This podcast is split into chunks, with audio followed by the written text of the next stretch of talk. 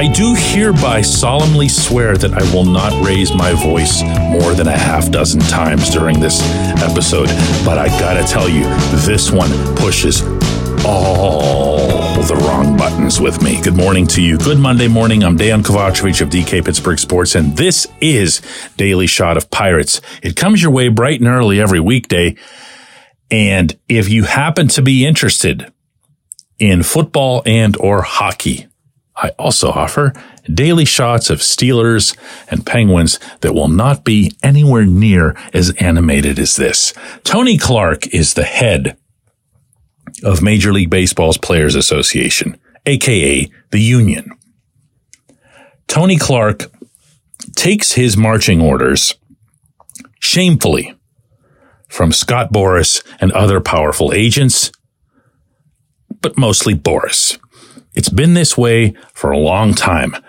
All of this group that I'm describing, Clark, Boras, other agents, some prominent players like Max Scherzer and so forth who are really influential in the rank and file, all have a really cozy relationship with the national baseball media. Now, if I'm starting to sound to you like Donald Sutherland and giving the, the big conspiratorial speech to Kevin Costner and JFK, so be it. I've been around this for a long time and I'm not at all afraid to call it out. So when you start seeing, hearing, and reading people saying, ooh, geez, Diamondbacks versus Rangers in the World Series. That doesn't sound so good. And then you start seeing a couple of national baseball writers of, of note writing this and putting headlines on it. Is this really what's best for baseball? Diamondbacks? Who are the Diamondbacks? They're not the Yankees. Who are the Rangers? They're not the Dodgers. We want teams that everybody knows and respects. Well, that's not what they're getting at. And then the subject turns to the expanded playoffs. Because that they can discuss. Well, there's more teams than ever in the playoffs. No one mentions how that adds excitement in more markets, how that adds hope to more fans, including some that don't get to see the playoffs but once every 30 years. No, they just say that what a shame it is that this first place team or that first place team didn't get in. It's really wrong. They should have had a best of seven or a best of nine or a best of 18 until that team got in. That's the way that conversation goes. They don't care about that either, though. What they care about, you're not going to believe this. But Clark actually spoke this in an interview session leading into the World Series late last week, and I couldn't wait to do this show.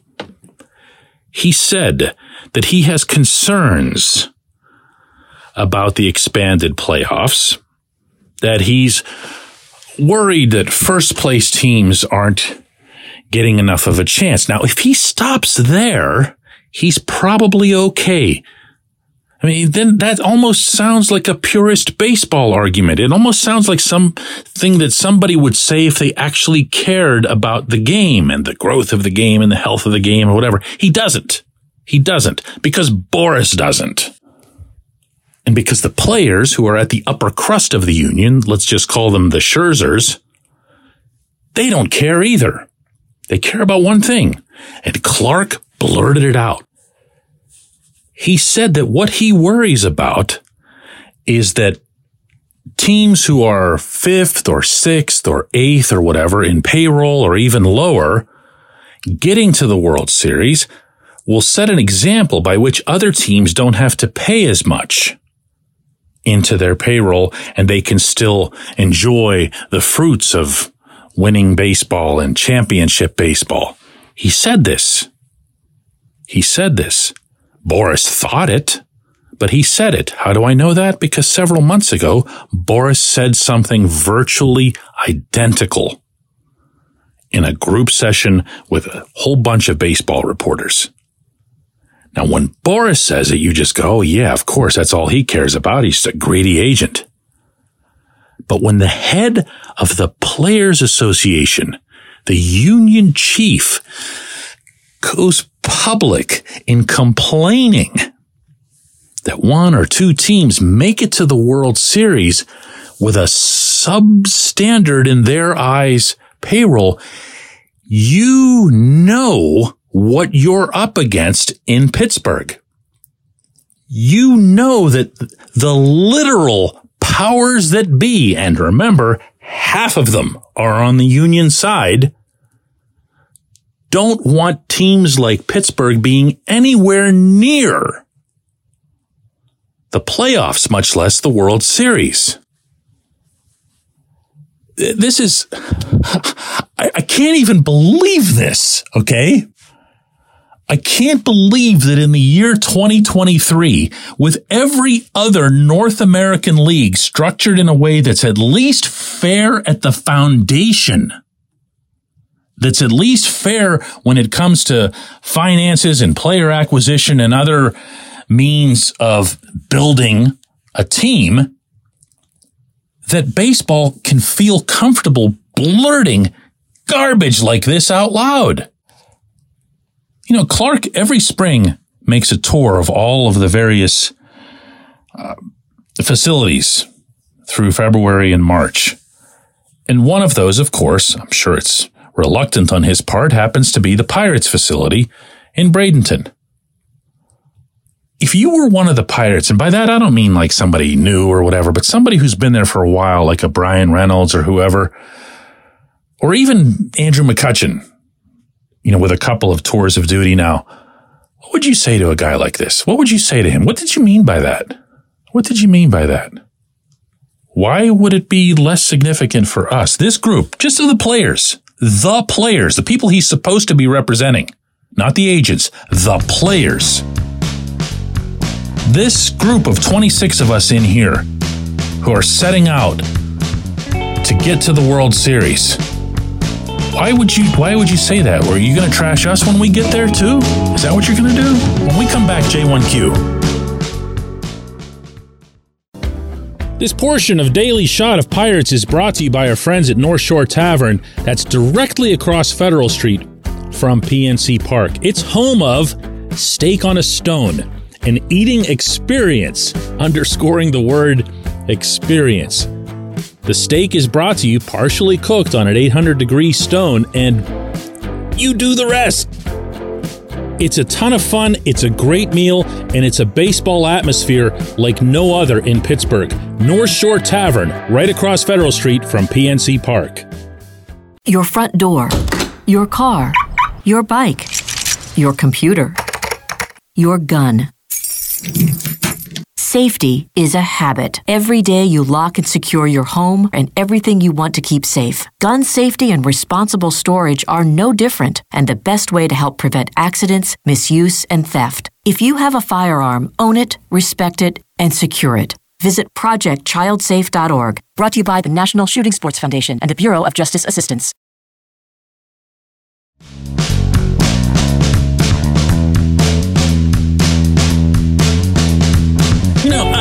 J1Q. I, I'm going to save it till tomorrow, okay?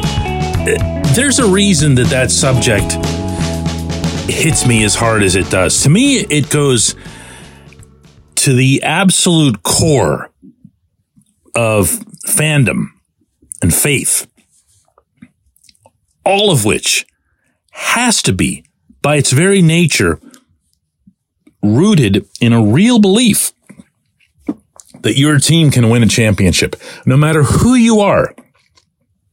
No matter what the sport is, no matter the big versus small, uh, even in salary cap leagues, there are teams that have never won the championship, never come close because they're poorly run.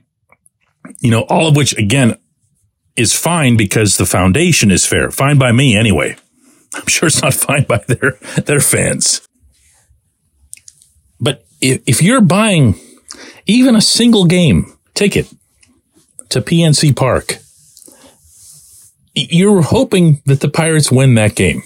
Okay. And that's all you're reasonably expecting. You're not getting weird about it.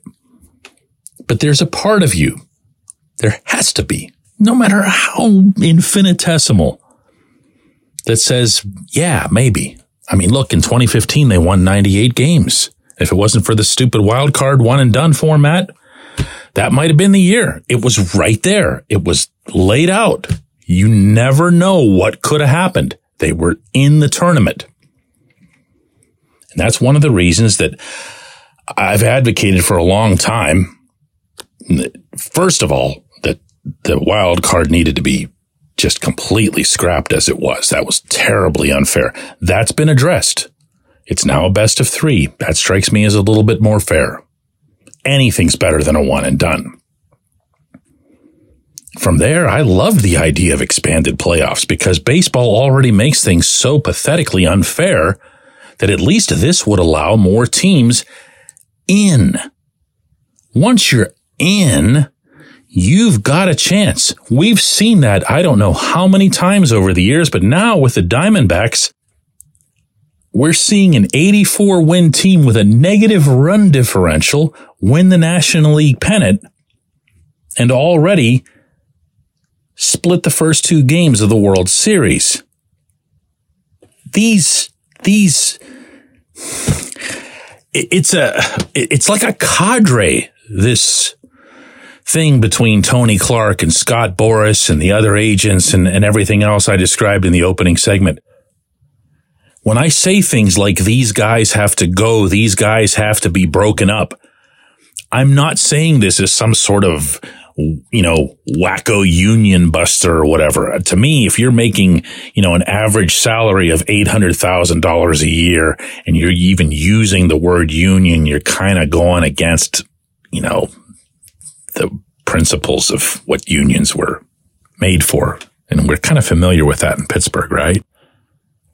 I, I just know that there, there couldn't be anything better for Major League Baseball than for all these clowns to just go away. For all of them to just go away. And the only way to do that, the only way to do that is for the owners to stick together and fight for a salary cap. And maybe now, thanks to the Mets and to a lesser extent to the Dodgers and the frustration that exists in particular with Steve Cohen and the crazy spending that he's done, you're going to finally have the push where even the wealthier owners, the House Steinbrenners and so forth will say, whoa, ho, hey, hey, hey, enough, enough. Okay. Let's figure this out. What are we doing here? Why did the, all these other leagues do it this way and we're the only idiots doing it that way? And I'm sorry, if that takes a year or more of shutting down this sport, it'd be completely worth it. I will have an actual J1Q to uh, to read to everybody tomorrow. It's coming from Kevin, and it's a good one. Thanks for listening.